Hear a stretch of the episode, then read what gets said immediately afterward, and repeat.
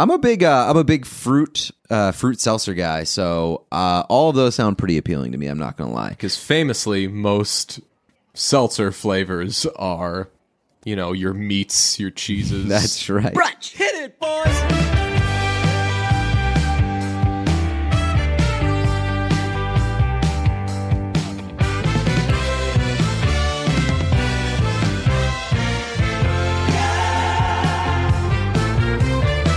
One believed in us. We're doing an episode in person. Yeah, it was actually brought to our attention this week that we could have done last week's episode in person because you had just gotten over coronavirus. You were in the I- five days. Yeah, I was in the five days, but you already had it and you were up to date, which was a big topic of the podcast. Was the uh, the term of being up to date? Right, but that was one of the well. That was up to date. Was for the Friday episode. We couldn't have done the Wednesday episode. We could have done the Friday episode. We still could have done the Wednesday episode because I mean I was in the in five. theory, but that is that that was like a rule because I was supposed to hang out with uh, a friend uh, when we both had COVID at the same time, and we were like, "Well, we both have COVID. What are we gonna do? Give each other COVID?" And for whatever reason, that was like a CDC no no. really? Yeah. That doesn't make knows? any sense, It's but- very possible it could have changed because while I had COVID, CDC really just like ripped up the rule book. Yeah, I feel like the CDC has kind of just like made a thousand different rules that nobody knows what's happening anymore. So it's just like, eh, whatever. I'll say I'm a little annoyed of everyone being like, well, they clearly have no idea what's going on. They keep changing their advice every five seconds. And I was like, it was never suggested we knew what was going on with this. This is a new thing. And these are just the smart people that we say tell us what to do. And one day they'll be like, this is what we think you should do. The next day they'll be like, ugh. Whoops! Uh, do something else instead. So, Well, I think that listening. I think the be- big problem with like the recent uh, changes is that nothing has really changed except for like the urgency to get back to work, Mm-hmm. and so they I feel like the CDC got squeezed by uh by big corp some bad and actors. and the and the economy. The folks at the economy were like, "Hey, get these fellas back to work." Only five days. I mean, I think that a lot of people, depending on what job you're in, you can really do the, oh, boss, are you sure? You want me, an unwell person who says they have COVID and doesn't feel so great, to hurry back to work? Okay. Because I think that most bosses, if they have a soul and are smart about their own company, will be like, not worth it. No, right. No, no, stay Yeah. home. Yeah, well, I think it's it's more the the second part about being uh being aware that you could be on the hook if Yeah. something were to go wrong. Right, exactly. Like I would like I remain having COVID, so would you like me to come in and do things? No? Then STFU. um let's recap this week in fun brought to you by does that have a sponsor?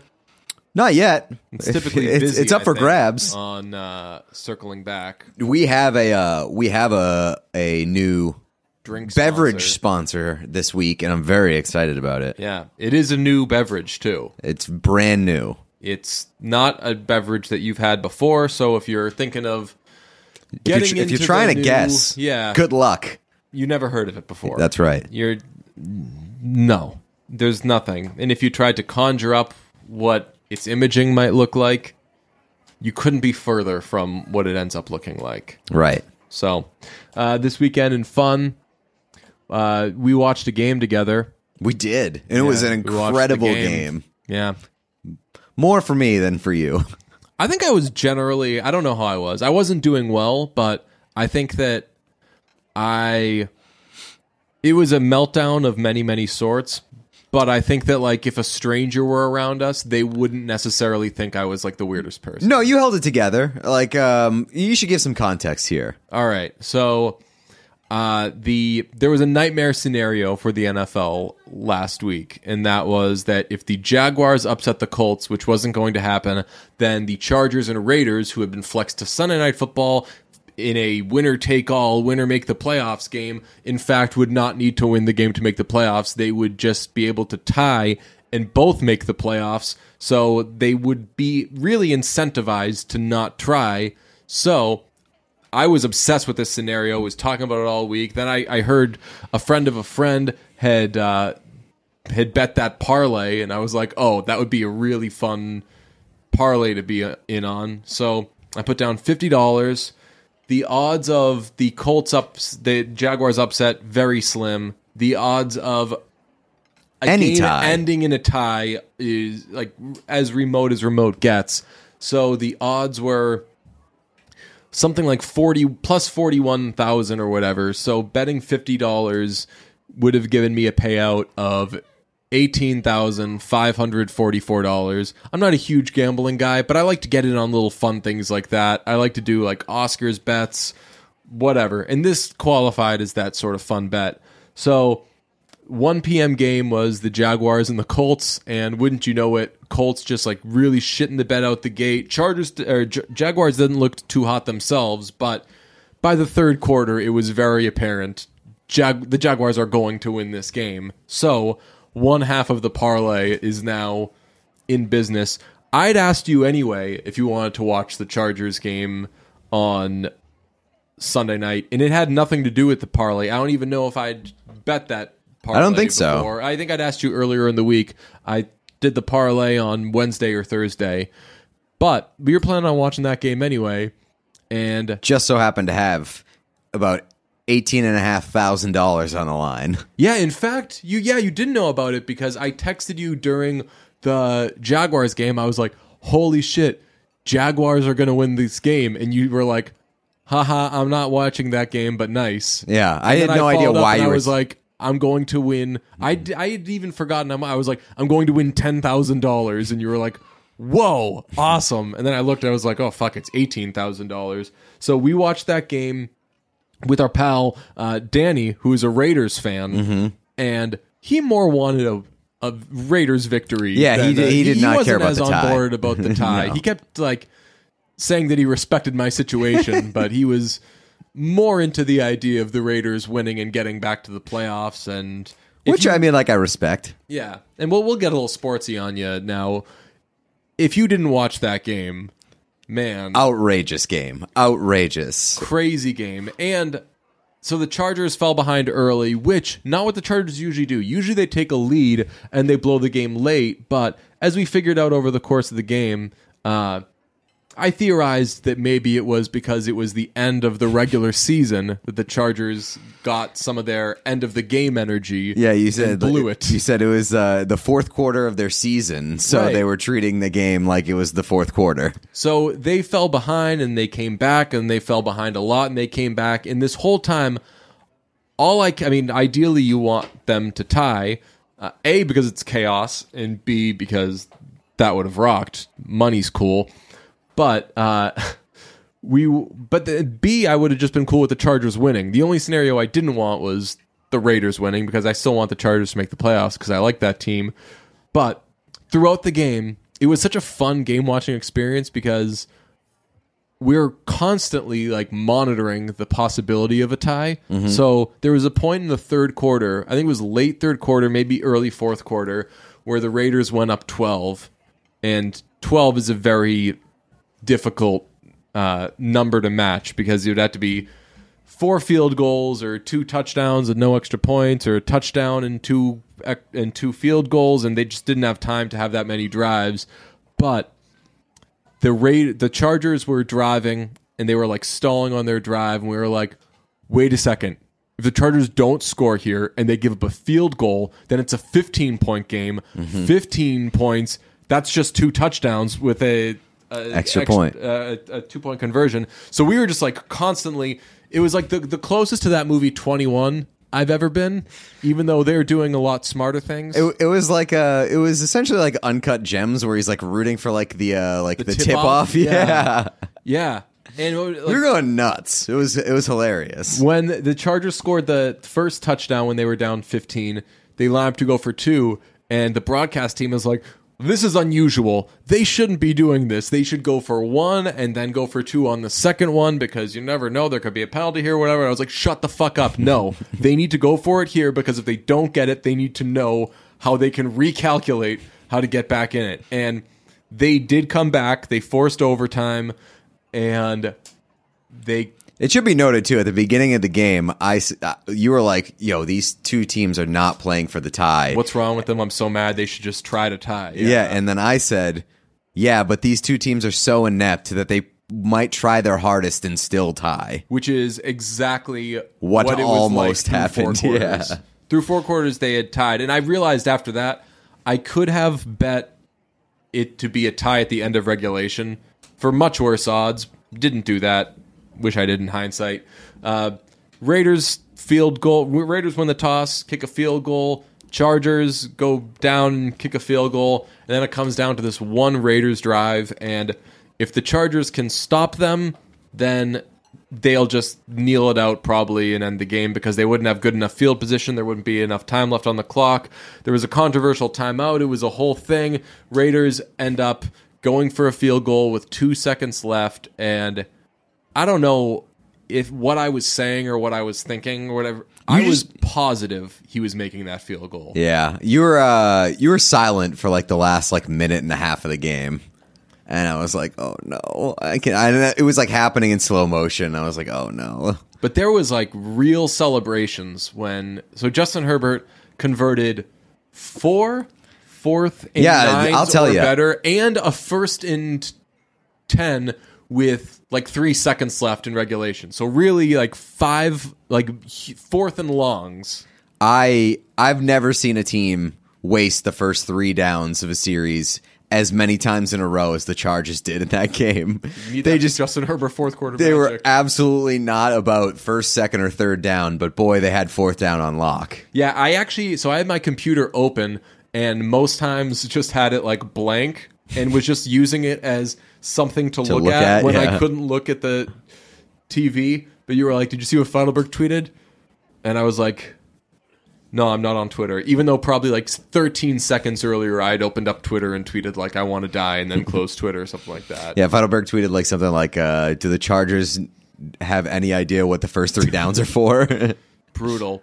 But man, there were some that that was was a it was a, it was a fun uh fun game watching. it was a great experience. It was Man. super exciting. sometimes game watching can fall flat. Yeah. Sometimes game watching can be, uh, not to use a sports analogy, Yeah. the balls. It was the balls. And I I said this at some point during overtime and I ended up doing this.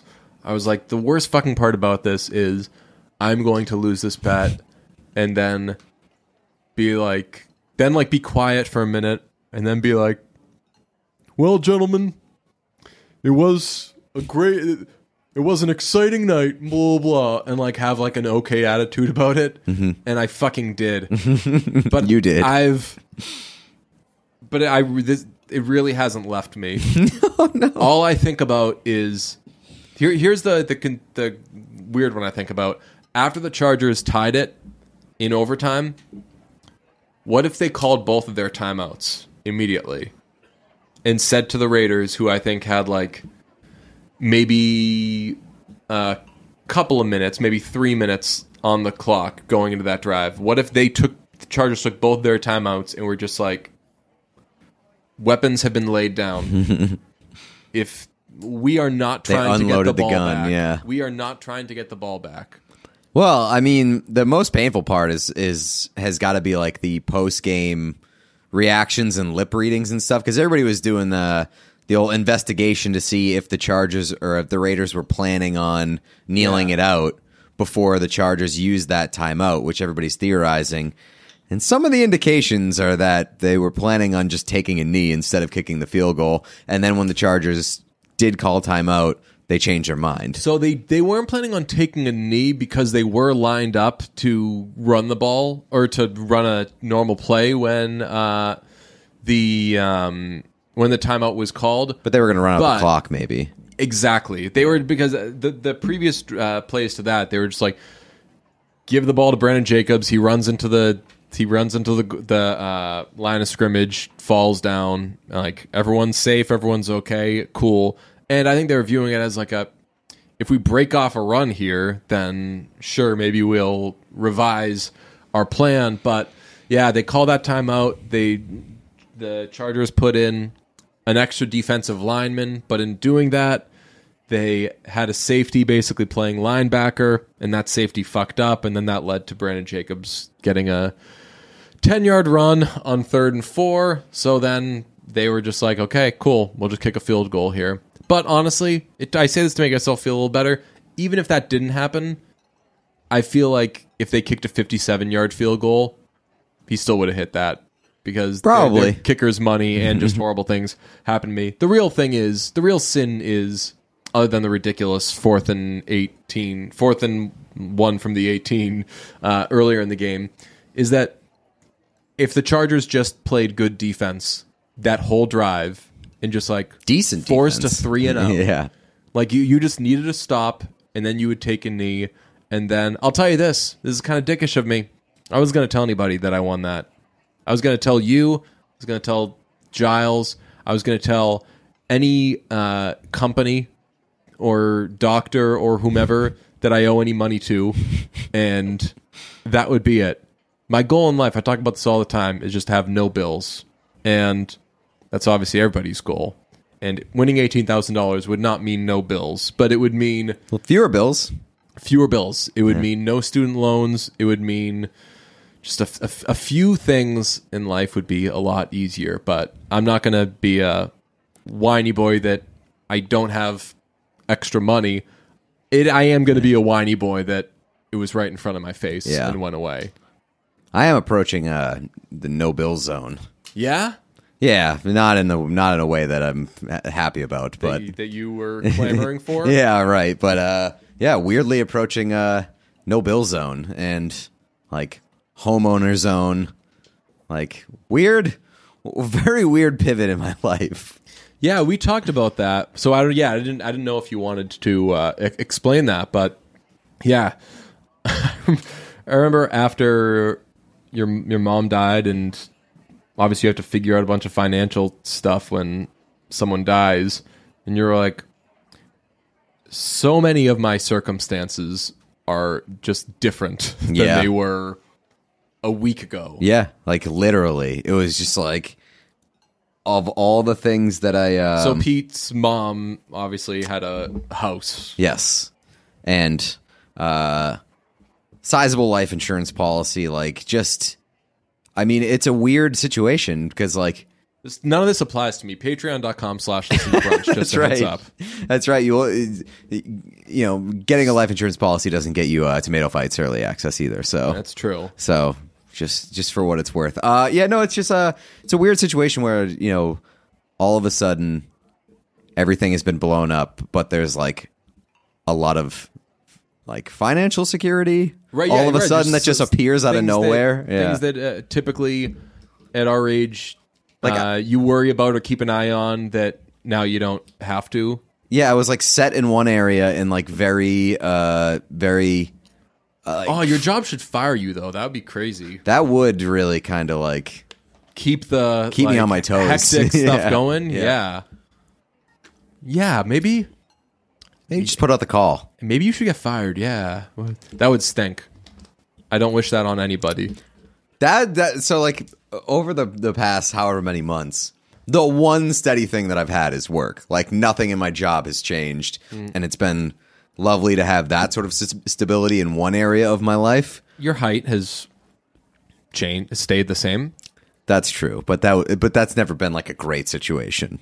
I think it's a great situation. It's it's fine. I'm I'm I'm making do. Um, but yeah, no, like the uh, the job stability has been the one area where I'm like, at least I don't have to worry about this. Yeah. that would be very funny if all How's of a the car running? Um, I had some issues this summer. Okay, Was thinking about was thinking about getting a new car though. might as well. If you like cars, I don't. I don't. I don't care. We talked. We were Yeah. talking about that. Like, what do you do? You get eighteen thousand dollars, blah blah blah. And I was like, at some point, I should get a new car, and th- th- that that could go towards a down payment or whatever. But I just don't care Yeah. about cars. Yeah, I, I don't. like- ca- I don't really care either. It's it, it, the only reason that I would care is if my car right now is giving me trouble, Yeah, and it's not. It did. It was, and I do like the new Broncos. So I was thinking about like, should I get one of the new Broncos? But I think I'm probably gonna just ride that truck into the ground. I'm waiting until that prototype of that uh, old Oh, the uh, the Ford. F one hundred or whatever. Yeah, Is that what that was? I think it's called the F one hundred. Yeah, yeah, like the, vintage classic, one. like old ass Ford truck. If they make a hybrid one of those, I will be betting every ridiculous parlay in the world in hopes of being able to finance some of that car. You'll probably need to win like four of them because I would imagine that that one was that'd be like eighty thousand dollars. I bet that'd be a lot. I don't even know how much we were talking about this. I don't even know how much cars cost though. I don't think cars have really gotten any more expensive though over the years, which is weird. Yeah, you said that this week, and and that is a good point. I got yeah, I got a uh, I'm a Hyundai driver. Won't specify which. Not trying to give away too much uh, personal information. What's your license plate, King? It's a uh, yeah, drop the license plate number, King. But it is let's say a flagship uh, Hyundai vehicle sedan, and I looked up how much those cost now, and I'm like, yeah, that's how much it cost when I got one. Why isn't there inflation for cars?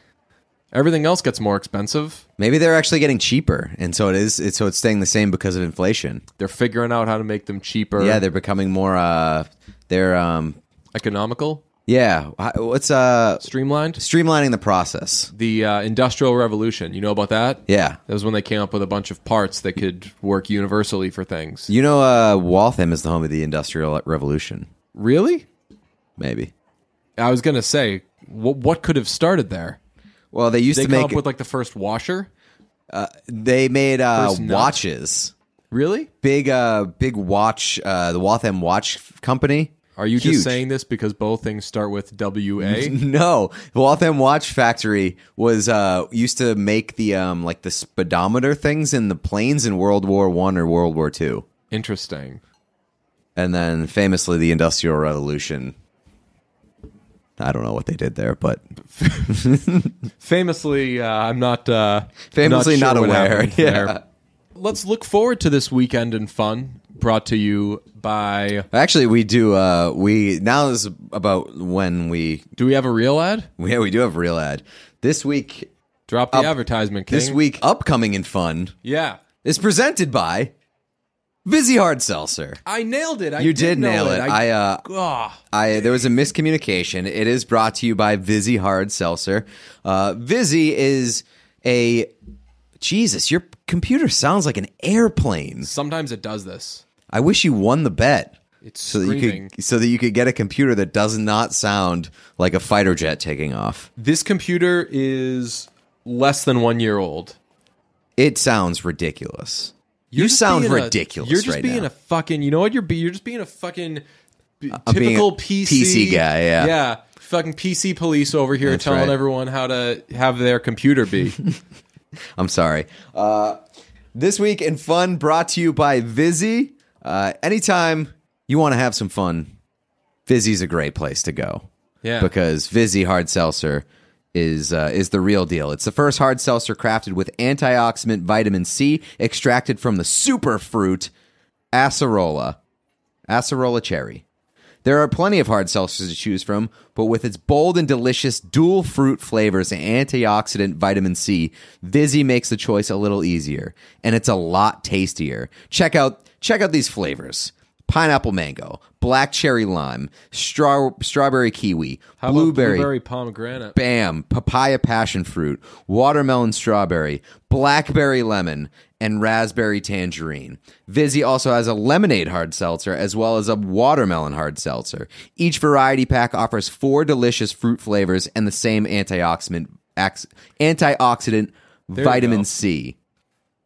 Uh, you got a you got a favorite? You I mean you dropped um I like the blue palm. yeah the blue palm. There you go. Never Pineapple mango is always going to get you where you want to go.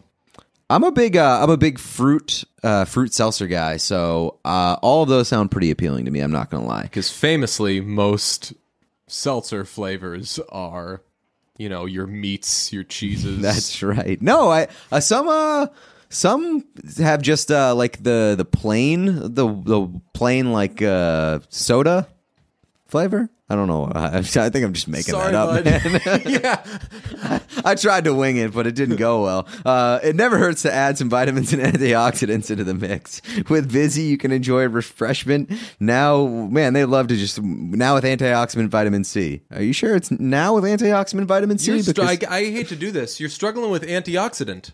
Antioxidant. Yeah, Antioxidant? You're saying antioxidant.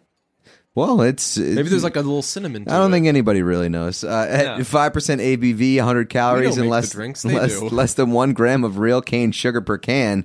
Every sip of Vizzy is more exhilarating than the last. Step up your seltzer game with Vizzy. Go to VizzyHardSeltzer.com slash washed. That's VizzyHardSeltzer.com slash washed. To get updates on our latest flavor drops and more, sign up for emails at VizzyHardSeltzer.com slash subscribe. That's VizzyHardSeltzer.com slash subscribe. Must be 21 or older. And I'll tell you, Vizzy will get Oreo on your asses. They'll. We just listed off some flavors, but they'll dip their toes into other areas too. Like there's a there was a watermelon pack. I don't know if they still make it, but it was everything was a variety of watermelon, which you would like. You're a fu- fruit. I'm a fruit guy. Yeah, that's Yeah, right. You like fruit. Famously, your- I just- like fruit in your I, seltzer. I'll only drink seltzers when there's fruit involved. Hey, we got beer, we got hard seltzer. What kind of hard seltzer? You got any fruit? What kind of hard seltzer? The fuck are you? Why? It's like a Coors Light hard seltzer. What's the flavor? Various fruit ones. You lucked out, my friend, because I like all those ones. No, but there was they made like a blueberry watermelon, a kiwi watermelon, a passion fruit watermelon, a mango watermelon. Vizzy, they really get Oreo with it. It's been it's been a while since I've had an ad read rattle me, and I don't know if it's like the pressure of being in the Wash network, Mm. and because I know Vizzy's real important uh, Famously, they to to the fellas. Vizzy, yeah, So that felt like a it felt like an increased pressure ad read there, and boy, it tripped me up. that's okay. That's fine.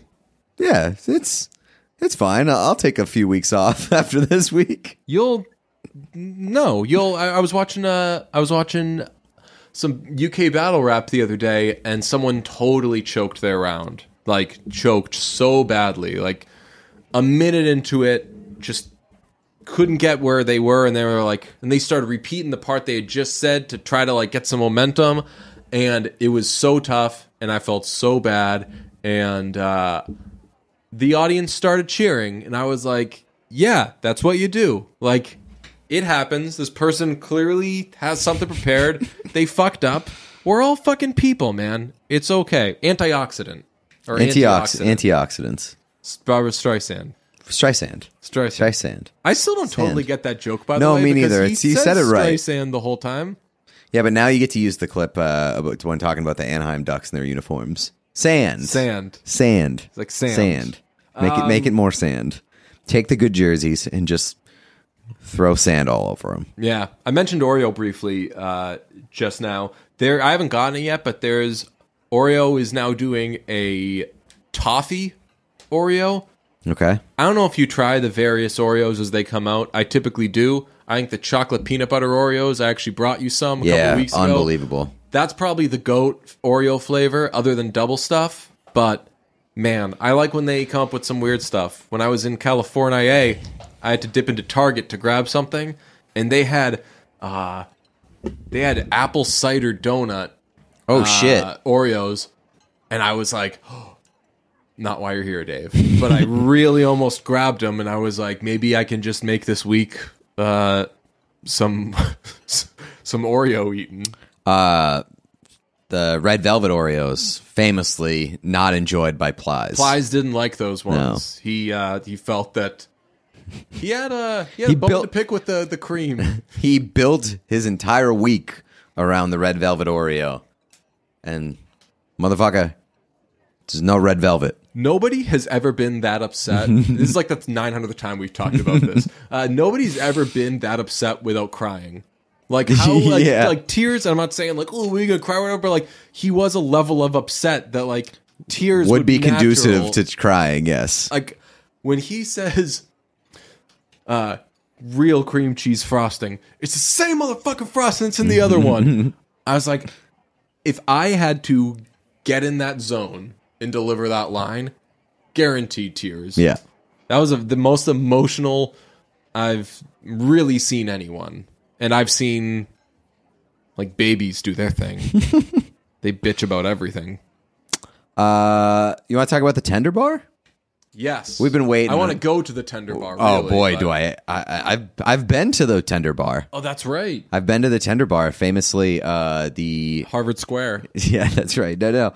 Um, Tender Bar was shot in Beverly. At least the exterior of the Dickens, which is the bar in the Tender Bar, and it's uh, Jacob's Corner in Beverly, Massachusetts, which was one of my college bars. Nice. I'm laughing because I just uh, saw an Instagram post that you sent to me one hour ago. Was I here when you sent this No, Instagram no, no. It was a funny. You're just a cute little meme. It was. We talked about that uh, this week. About um, it was a meme about um, basically like melting into your bed when trying to do work on your on your laptop. And it's uh, it's what is that? Hot chocolate prep? It looks like a, ch- a big chocolate gorilla. Yeah, we're not talking about the tender bar, by the way. We're uh, going to drink hot chocolate in a few days because this weekend in fun, we are going to uh, Portland, but the one in Maine. So not so fast, Oregonians. We're going to Portland, Maine. That's We're right. do some skating. We'll probably watch some sports because Boston sports are on, and we are dorks. But uh, you know the temperature is going to be Six degrees, better, four degrees, better. two degrees, Think a degree that I have no choice but to stand. zero. When do I typically say that I, I've never had a say in the matter? That I simply have to stand? Who am I talking about? 19. Close? No. No, close though to 19.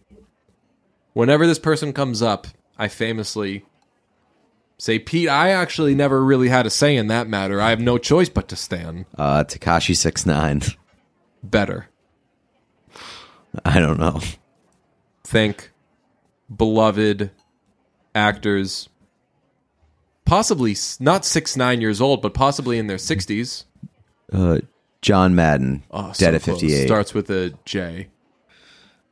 Jared Leto. Ju Jude Law. Ju June Lee. Lee. June Lee. June Lee, buddy. Julianne Moore. Oh, okay. So, what number would you associate? Nine? Nine. Nine? What a quick reference we just made. there we go. Made quick work of that one. It's going to be nine degrees. Okay. So bundle up. We're going to be skating. We're going to be I drinking mean- hot chocolate. I, well, our, what are we going to do? Our outfits are already picked out. That's right. We doing Rangers gear. Oh, yeah. Love that. Gonna watch some Bruins, Mm-hmm. not playing the Rangers. Gonna watch some Patriots, not playing the Rangers. Tell you what, the that'll be a gross kit clash. Us wearing Rangers jerseys, watching the Patriots play the Bills. It's every single possible combination of different red, whites, and blues. That's true. Gross. That's true, but it is a team from New York, so it's dangerous. Uh, people will be like, "What are you doing fans." here?" Yeah. Hey, you know how people are in Portland, Maine? They're gonna be like, "Hey, get the fuck out of here! This is Portland, Maine." Hopefully, we can find a bar in Portland like the Dickens, because the Dickens just seems like the greatest bar of all time. Uh, I wanted the Dickens bad. we were we were watched uh, the Tender Bar this past week uh, with our pal Ben Affleck. I thought George Clooney was in it. George Clooney not in it. He directed it. Famously directed this film. I was waiting for him to show up in the movie the entire time, and when the movie ended, I said, "Huh, I must have missed George Clooney." At what point did you say Affleck's doing well enough? I don't need I don't need Clooney. If it's going to take away time from Affleck, get him out of here. No, I mean, I, I'm never going to turn down Clooney. I was just like, what kind of role are they going to save for this guy? Uh, then he never That's the showed up, and I was like, okay. you and Julia Roberts for the first half of the film Ocean's 11. Hmm. Turns him down. She says, "I got Andy Garcia. No, thank you." Yeah, I don't know about that decision. Andy Garcia in Mamma Mia, maybe, but in uh, I I've always had a little difficulty with Andy Garcia is like the OG Pete Davidson. Like everything he's always presented in a stand he- him in, in, a uh, look how irresistible and I'm always like oh maybe to some people. I think that you you uh, you really uh, got on that train with the um, the the horny old women book club. That's right. Right, that's Because what it was. He was he was made out to be like the hottest shit in that movie. What was the movie called? Uh, Horny Old Woman Book Club. Okay. I think it was actually just called Book Club. Maybe, let's see. Uh, it I think you're right. Mary Steenburgen, Yep. Book Club 2018 film. Okay. You know what came out? 2018. 2018 nailed it. So you remember it. You Yep. also remember the title. Uh, so uh, the Tender Bar is a coming of age film, which decent year for coming of age films. Yeah, for Licorice sure. Pizza, Tender Bar, set in the early 70s in New York, which can be distracting because the Affleck existence. And the, just everything about it was shot in Massachusetts, and like Hmm. they have the Wakefield Bowladrome in there, original signage, and then it's just like they just make it be New York. Hmm. It the uh, the the location is very confusing, and I brought this up while watching it. Yeah. I texted you. I said, "Is this movie?" Does this movie take place in Massachusetts or New York? I can't quite figure it Well, out. Well, I'll say if it takes place in Massachusetts, then the dad is an even bigger drunk than he's let on to be because he keeps telling him he's going to take him to a Mets game. Yeah. and comes by in a car at like six fifteen p.m. So, uh, I don't think that. Uh, I don't think they were. Maybe it was like a West Coast game, and he was going to fly him. Who knows? But um, yeah, Tender Bar is a coming of age film. It's about a kid who lives with his mom, doesn't have a dad in the picture. His dad is on the radio, so he always listens to the radio, but his dad's not really around. They live with his grandfather and Uncle Charlie. His Uncle Charlie's there, and he works at a bar, but he's like your. Honestly, he's got some real, like, Will Hunting qualities where works an an unstereotypically glamorous job, but has so much to give. And in the case of Will Hunting, it's that Will Hunting's a genius, but in the case of Uncle Charlie, it's that he's just very, very street smart, very, very considerate, very, very compassionate, and like the perfect uh, parental figure to this kid who's very, very lost. Yeah, he, it's it's a weird situation where like uh, Uncle Charlie struck out in his own personal life, but is but is not wasting that the like the paternal instincts and, and like his usefulness. He's just giving it giving it away. Yeah, I guess. And it's weird. I mean, if if the movie wanted to go this route, this is a very um, feel good movie. This is like it's got a lot. It's like dreary subject, but if it wanted to be dark, it could have been darker. There could have been some thing where Tye Sheridan gets in an argument with Uncle Charlie and is like, "Well, you just try. You want me to live a life because you never live one yourself." Blah blah. This ain't there's that there movie. yeah there's no there's no that movie. conflict between Tye Sheridan and, and Ben Affleck's character. There are they get along very well and they're always very kind to each other, both sides of the coin. Yeah, so it's this kid, and the, the the kid who plays young Jr. is fantastic. Grows up uh, hanging around this bar that's called the Dickens, and there's all these books, famously, and he loves reading. So Uncle Charlie says, "Okay, you should be a writer. Read all these books." And he gives him all these books, and he's reading everything, and all they talk about is literature. And turns out this kid's really bright, and he goes to Yale, and he become which his mom, played by Lily Rabe, who was awesome in this movie. Yep. Um, and he goes to Yale, and he gets a girlfriend, and all these things, like your typical kind of coming of age things. But the real thing is just the relationship between Ben Affleck and eventually Tye Sheridan.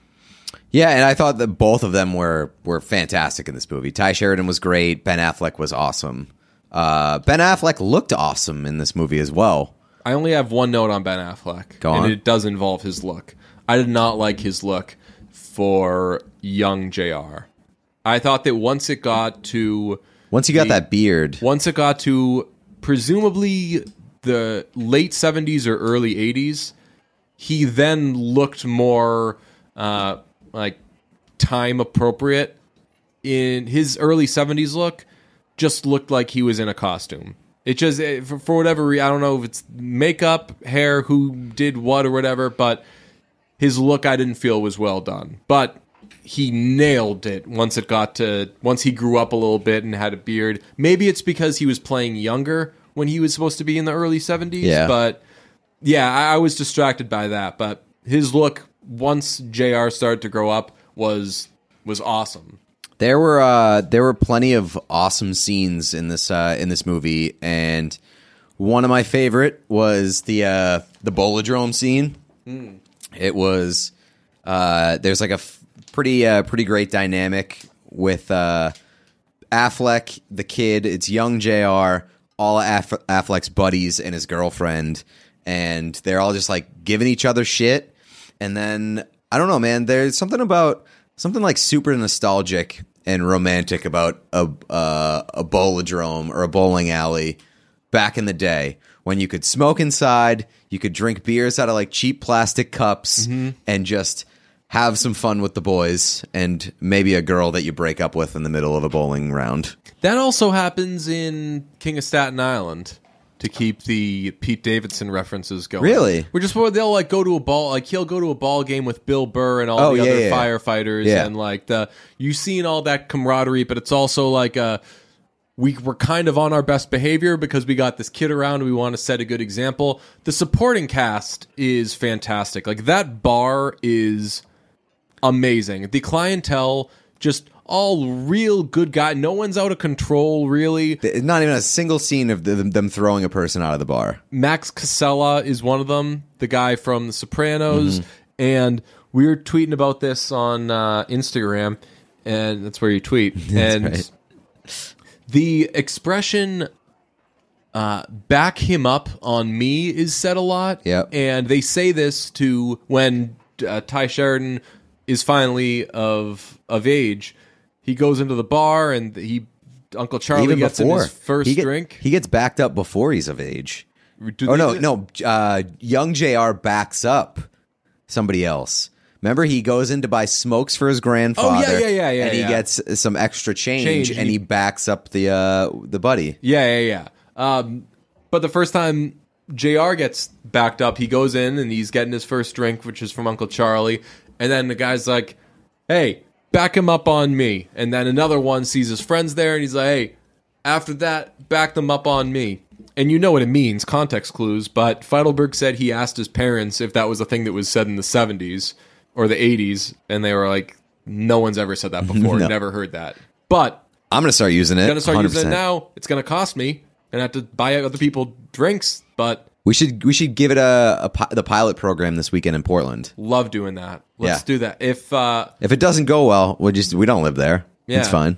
start, to, yeah. I mean, I end up talking to people at bars. Unfortunately, I am one of those people. Like, if there's uh, if there's people sitting next to us, whether or not we want to or not, Here's just the conversations happen. here's the question though. Do we tell the do we do we have the conversation with the bartender first? Like, hey, do people say this? No, no, no, No, no. You go we, for it. We just we say for we just say it and then see be like, "You're a good shit. What do you drink? Hey, back back him up on me."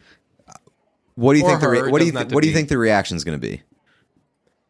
You think the bartender is going to be confused? I guarantee you what they're gonna say. They say what? No, they're gonna say. So that person's uh, doing a Bud Light. I'm gonna and I say, hey, back him up on me. The bartender will say another Bud Light because you'll see me point and say blah blah on me, and you'll say I think this means I'm getting them another Bud Light. And so you're going to reinforce it with say- uh, ba- yeah, back him up on me. Back him up. Back him up, please. I would love for it to end in a fight. Like we like we watch a movie with the has the greatest uh, bar atmosphere in the world, and we're like, hell yeah, that's awesome. I'm And gonna we use it I'm to gonna make- take that, and we use, Use it, and it immediately starts of a fight. bar. Yeah, I could see that happening. for sure. Uh, yeah, back him up on me was a big takeaway of mine from this movie, and and I love it. Uh, the other takeaway was that I just really want to join a bowling league and smoke cigarettes inside. I wouldn't join a bowling league. I Why? think that would be a lot. I like I bowling. I treat kind of like uh, like uh, fucking uh, cornhole, Really? where it's like it's good until you're doing it, But the problem, the, I mean, the difference there is that or it's good until you're still doing it. Yeah, but the thing about bowling is that like you're it only takes up like 10 seconds of your time in between like 4 minute cycles. Yeah, it's a That's the opposite of cornhole. You get stuck that you get stuck doing it for like 45 straight minutes and it's just completely your life. Yeah, Bowling is just con- having conversations and then them being interrupted because you have to bowl for 10 seconds. Yeah, the bowling, uh, but bowling's okay. I'm not crazy about it. Bowling rules, and I'm. It's I such wouldn't a, say. See, I wouldn't say it, ru- like I like it. I would not say it rules. it rules. It's such a dying activity too. It is like Why the do you most think? because you can't smoke inside It's anymore. not as. It's not amazing. No, it's because you can't smoke inside anymore. By the way, the Bowladrome scene has candlepin bowling, which I know it's a Northeast thing, but I thought that it was a Massachusetts exclusive type thing. Oh, really? Candlepin is like a I- geographical. You didn't know that? No. Yeah, candlepin is like geographical. I don't know if it's Northeast or if it's like Massachusetts. So that was another piece where I was like, are they re- are they like portraying Long Island accurately? Shit. No, I didn't know anything about bowling. They really could have just made the movie in Massachusetts, like set in Massachusetts. It would not have changed a single thing. Yeah, I bet Ben Affleck would have been more on board. For They, sure. they could have gotten Affleck for cheaper if they were like, "This is a Boston movie." He does not wear a uh, a Mets hat in this movie, so they avoided the four day long shutdown. I did wonder that when they were saying he was like, "Hey, should I go to a Yankees game or a Mets game?" And Affleck's like, "Mets." I'm like mm, breaking character. I see. Um, two things I want to shout out about this movie is well, a I would have liked a little more of his roommate who was like the his college Uncle Charlie. Yeah, yeah, yeah. He was a really good character, and I want to see him and Uncle Charlie like bond or fight. Who knows? Or uh, a little more. And Lily Rabe, I'll say again, is so good in this. I think a lot of people are going to come away from this talking about how Affleck's great, how Tye Sheridan is uh, really a rising star, how Christopher Lloyd's still alive. Yep. Uh, he plays the dad. careful. Ben Affleck- Careful. We've got a bad track record in saying not people, are still alive. Um, ben Affleck has a pretty cool track record though with uh, movie dads. He had George Carlin in what's the one with the the girl Jersey Girl? Yeah, yeah. yeah. He had George Carlin as his dad in that. That's pretty sweet. Now he's got Christopher Lloyd, who again, no idea he was still going. Me either. Yeah. Had But he- been a long time since I'd seen him in anything. He's okay. He like farts and stuff, and I'm like, all right, if you're gonna fart, just get out of here. The man. scene where he takes him to the uh, the brunch, uh, young Tye, Yeah. young uh, young Jr. to the brunch, I thought was a really good, really nice, good scene. Nice, cute scene. Yeah. And also, the uh, you want to bring this up, so I won't let you forget. The there's a, a scene with the girlfriend. Oh yeah, yeah, yeah. There is a scene with the girlfriend in which they spend a quite a long time like sneaking up into the uh, into the the girl's house, and her parents are home. They want to have sex, so they're sneaking into the house. Delicately taking off the boots. Yeah, doing the whole thing, and then they just have the loudest sex ever, and they're, she's like screaming, and they cut to the parents' bedroom, and the parents are like disgusted. They're like very proper rich parents, Yeah. and they uh they immediately like uh like ruin the sneakiness by being super fucking loud. Just tiptoeing to have megaphone sex. Yeah, and that whole that whole uh Connecticut house, well, however many scenes that was, Yeah. were fantastic. Yeah. Oh yeah. because it's Tye Sheridan's character Jr. is doesn't come for money, uh, gets into Yale based on his own merits and like his lower class, and the parents are not happy that that uh, the girl brings home this like street rat. yeah. and- a lot of street rat energy coming from. Tye Sheridan is proud to be a street rat, and he he pushes back. Yeah. Uh, there was a Ben Affleck interview in the Boston Globe. It was pretty interesting. It led to us having a real, like, kind of heart to heart about Ben Affleck. Um, it's just like a straight Q and A, but you can just get from it that he's unsurprisingly just a little like beaten down by a lot of the shit. And I just kind of wish that he could just like do his craft and be an actor and be enjoyed for what he is. But I also think that part of him really does want to be on top and Yeah, be no, at the forefront. Like he can't. I feel like it's like oh well, he's got this celebrity girlfriend and he is has like uh, well-known addiction issues and everything. And I like some of that you you wish this person could just kind of have in their own privacy. But Right. I also think that he is just a star. and I think that him being such a star is uh, a real burden to him. Well, I think that like number one, he is a star and like super talented, and everybody's in, too invested in in him at this point to just let him go away. Number two, I also think that he's very competitive. If you like, if you listen to his quotes and stuff about uh, like awards he's lost Yeah. or shit like that, like he is super competitive. I think that he wants to be the best actor. I think he wants to be the best director. Um, so like he doesn't want to go quietly into the night, but I do think that he, I think that he wants to be a, a star, and then once he leaves the set, he, I think he wants to be a normal guy, and Yeah. it's just not going to work that way for Ben Affleck. And as much as he tries, it seems like he's getting uh, quite frustrated by like how much media scrutiny and attention that there that is paid to him. But like you know, he he does things the right way. Yeah. in in a lot of areas, it seems like he said, it seems like he he says a lot of the right things. People have nice things to say about him. Um, so like he's sort of easy to root for. Yeah. Um, th- here's an excerpt from the interview. Uh, question: You seem so comfortable playing Uncle Charlie. I wondered if you knew an Uncle Charlie as a kid. Question mark. This is the Boston Globe. What do you? Come on, Boston Globe. Period. Uh, answer: I've come to the decision that I'm going to be more circumspect circumspect when discussing my life because in the current climate context is meaningless and any sentence can be excerpted and said and used as a cudgel. But yeah growing up in central square my dad worked in a bar blah blah and then he worked at the cantab lounge and everything. Like i like i don't take that first part as him being like canned or anything. I think that's just like a genuine like i can't even talk about my life anymore. Yeah. That sucks Yeah, that does suck, and especially like especially in that context where it he probably would love to say some nice things about a certain person, Yeah. and he just can't. Yeah, but it's an interesting read. Like uh, he talks about being the guy from Boston, and he's asked if like Goodwill Hunting gave him like an unshakable kind of Boston cologne on him, and it's pretty good. He says, "Look, if not for Goodwill Hunting, I'd just be a guy. Never mind a guy from Boston. When my acting career got cold and it was time for me to get a job, I wanted to direct and I wanted to do something I knew a lot about. So I picked Boston. I picked Gone Baby Gone, and then I picked The Town. At that point, I said no more, and I chose Argo. There are things I'm known for that are a lot less pleasant than being from Boston. That's a great answer. Yeah, like he. Because, I mean, obviously he's it- embraced the Boston thing like Right. crazy, but I think that he's also probably like rolls his eyes that if someone sees him walking down the street, they're probably like, "Ben, what up, kid?" and like Yeah. shit like that. But he's like, "No, no, no, like that. That is of my doing."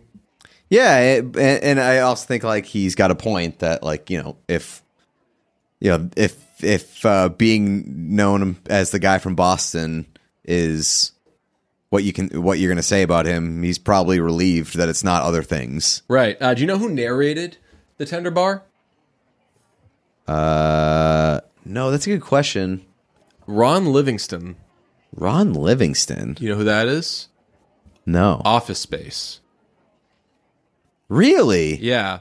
And let Oh, me wow. see. Is he in anything else? That's super weird. I feel like he might have done like the odd Scrubs episode or something. He was in Band of Brothers. He was in Band of Brothers. He was the the lead in Band of Brothers, which I just watched recently. He was in Boardwalk Empire, and he seems like a perfect Boardwalk Empire guy. yeah. Um, Patreon.com slash listen to brunch. We've got we're really making progress. We're making headway. We are up to 321 patrons as of this recording. That puts us fewer than 30 from the sleepover. Like we are very close to the sleepover. So this is in your hands. You're getting bonus content. I'll say the bonus content of late has been fantastic. And also just like the space of patreon.com slash listen to brunch has been a lot of fun. We've been interacting with you guys a bunch. We've been posting some stuff, having conversations. It's a really good time. Tomato Fights is working its way back. It is very close to coming back. We've got a very good matchup planned, but And some great guests. yes, this is the next Tomato Fights, which is most likely going to be next week is going to be a great one. But the Father John Misty episode we did on this past Friday was a super fun exercise. I got a lot of feedback from that. A lot of like, hey, thank you for finally doing like a big ass Father John Misty episode. It was funny. We laughed. We had a lot of fun takes. We had very different Very different lists. very different lists, but that's what I love about someone who has that good a catalog because like I I didn't do it, but I was going to make your list a playlist and just be able to listen to that because you had such a good list. It we, we I got, got criticized by my list uh, for my list by a few people, but I also got a couple people saying like, "Hey, this is a pretty good list." I only saw one criticism. It was from Tom. I saw. I mean, I saw somebody else say that you blew mine out of the water. Oh, but then I yeah, and I pushed back at that, and I was like, I don't necessarily know that I would even pick my own list over it. I said like I go back on and forth between these two, and he responded and was like, Yeah, so do I, but uh, I think he said like "Holy shit" was his favorite song, so he was like, "You win by having "Holy shit." So I was like, but that's again, that's and this is no knock on this person who sent the tweet. It was he's being very nice, but uh, we are used to this or that. The answer being this blew that out of the water. Yeah. When in reality, he was like, "Oh no, I liked pizza too." Yeah, I. Uh, I mean, like I. I like that we had very different lists, and uh, one of my buddies who is like the biggest Father John Misty fan I know outside of us, um, and who we will see oh yeah, uh, in in in L.A. fun. Yeah, this year in fun. We're going to L.A. to see uh, Father John Misty, and so he responded and he says, he said both these lists rock. They do. Yeah, Yes, so- that's what I was saying. So I was like, hell yeah, that works for me.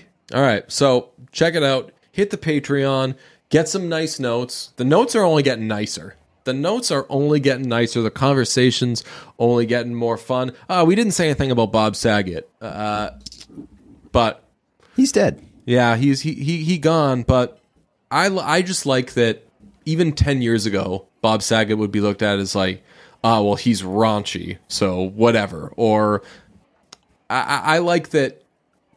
I don't like that he died, but I like that this this person who is obviously very very raunchy is remembered for the actual person that he was. Yeah, that's been the big thing for me is that like it's been very very nice to see how many people have just been like, "Yo, this dude was the kindest, sweetest guy who was always there for me." It's been like pretty stunning how many people have come out and said like, "Yo, when I had some shit going on, Bob Saget was always there." Pete Be- Davidson. He said that? Yeah. I saw um, Pete Davidson. Oh, yeah, Pete Davidson did say that. And then, like, Jimmy Kimmel said that. Um, uh, pretty much, like, everybody that, that came out was like, yo, whenever fell on some hard times, uh, Bob Saget was always there giving me a call and checking up on me. And I was like, damn, that guy sounds awesome. And then I saw the video shared by uh, uh, Kimmy from uh, Full House. Did you see Ah, the video? Kimmy she, Gibbler. Yeah, did you see the video that she She shared? real piece of work. that she really was. She shared a video. ass. He doesn't want to hear from you. You think he wants to hear from her? Give him. He's finally uh, getting some rest. Yeah. Can you just leave him alone for once, Gibbs? Uh, she shared a video from the table read, the first table read at uh, for Fuller House, and he like made this like great speech, this like great emotional speech about like how like that was his family and like the girls he grew up like those girls were his daughters too, and like the, that that family was his family, and like he cried during the speech, and I was like, this guy just seems like the nicest guy. Yeah, and I I mean the Kimmel thing was a real tearjerker. Part of it, I know that it was supposed to, that it was all about Bob Saget, but a, a part that made me really sad was he said something to the effect of he was like he was a wonderful person or you he- like he he was he was a good person unlike me. Yeah, yeah, said- yeah. and like I don't know what that means, and I don't know what it means to Jimmy Kimmel. And obviously, Jimmy Kimmel has rightfully gotten a lot of shit for the Man Show. I And didn't like I the Man Show. blackface. That's what he did. Yeah. Oh, really? Okay. Yeah. I, and I, I didn't like the Man Show when it was on because, but this again shows how times were different. Maybe I didn't even know at the time that blackface was being done that show, but like I didn't like that show because I was like, it's stupid. This isn't my type of humor. This is like very manly stuff. I'm not a very manly guy. Mm-hmm. This isn't up my alley or whatever. So that show, I'm sure, is just like whether it's 30 minutes or an hour, like 60 minutes of fucking yikes content that Jimmy Kimmel Wishes that he thought could to do scrub and from the made and internet. was very successful and was enjoyed and everything. But like, you look at the do you, do you think that that human being wants to go out and make like harmful shit? Like again, like that show should be lampooned and that pooned and that show should be viewed as like fuck that. And people should be like, hey, fuck, hey, bad fucking job on that. Yeah, but I'm sure he's like still eating shit for the, a lot of the stuff that was were, was done on that show, and like he probably wishes he could have all of it back. Uh, but and all, not, not to and again like i'm not excusing any of this stuff on that show because again like i didn't like it i didn't I don't even that- know what. I mean, I know of the Man Show, but I don't know like what was on it or anything. I just know Famously, wasn't allowed to personally watch and it. i didn't do i didn't make the man show or anything but like think of anything that you want back and Yeah. like i like, I- i've with like therapists and stuff like i've spent so much time on things that nobody fucking gives a shit about that just I'm mad at myself over that like again like no one fu- like didn't harm anybody didn't but like I, I just felt like I fucking wish I you're just, like, carrying it around. didn't do that and like so do you do, do we think that like Jimmy Kimmel isn't a human? Do I would think be- that he doesn't get that sort of shit and that and he has done publicly bad fucking things. Yeah, I but I I wonder like how many people are like going around just like thinking Jimmy Kimmel's a bad guy because Jimmy Kimmel has done like a lot of a lot of shit since then, and everything that I've seen Jimmy Kimmel do has seemingly been in like a pretty good place. Yeah, I think his heart's in the right place, and I, I, I watched that, and I like that's just a fucking person really hurting,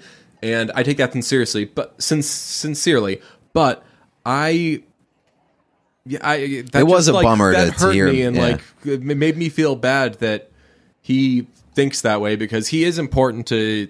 He's got this huge audience and everything, and obviously he's a very good family man, and I'm like fuck man. Like i want to give him a hug for losing his friend but i also want to be like hey don't You know, like, don't I- beat I- yourself up. yeah, Oh, yeah, and like, like, i've said a million times that like i'm a bad person and stuff but i've like really yeah, I've worked at being like no but you, you're also a person who like tries to do the right thing. Yeah, there's been like a lot of uh there's been a lot of like reflecting on uh, uh shame versus guilt Hmm. in in recent months and and like shame is you think that you're a bad person and guilt is like oh you've done bad things. Yeah. And I think that like, you know, hearing Jimmy Kimmel be like I'm a bad guy or like I'm a bad person, it was it was like damn. I don't think that a lot of people would say that about you. Yeah. And so that's like kind of a bummer that I heard that. jimmy kimmel i kid you not offer on the table we owe you one hug maybe when we're in la Well, back back him up on us. Back him, yes. Uh, does does Jimmy Kimmel drink? I don't know, but if he wants like a, a soda Famously pop, does the five two diet. I think. what's that? There's, let me let's look this up. This is a lot of famously things we're not sure about. Uh, five two diet. Jimmy Kimmel.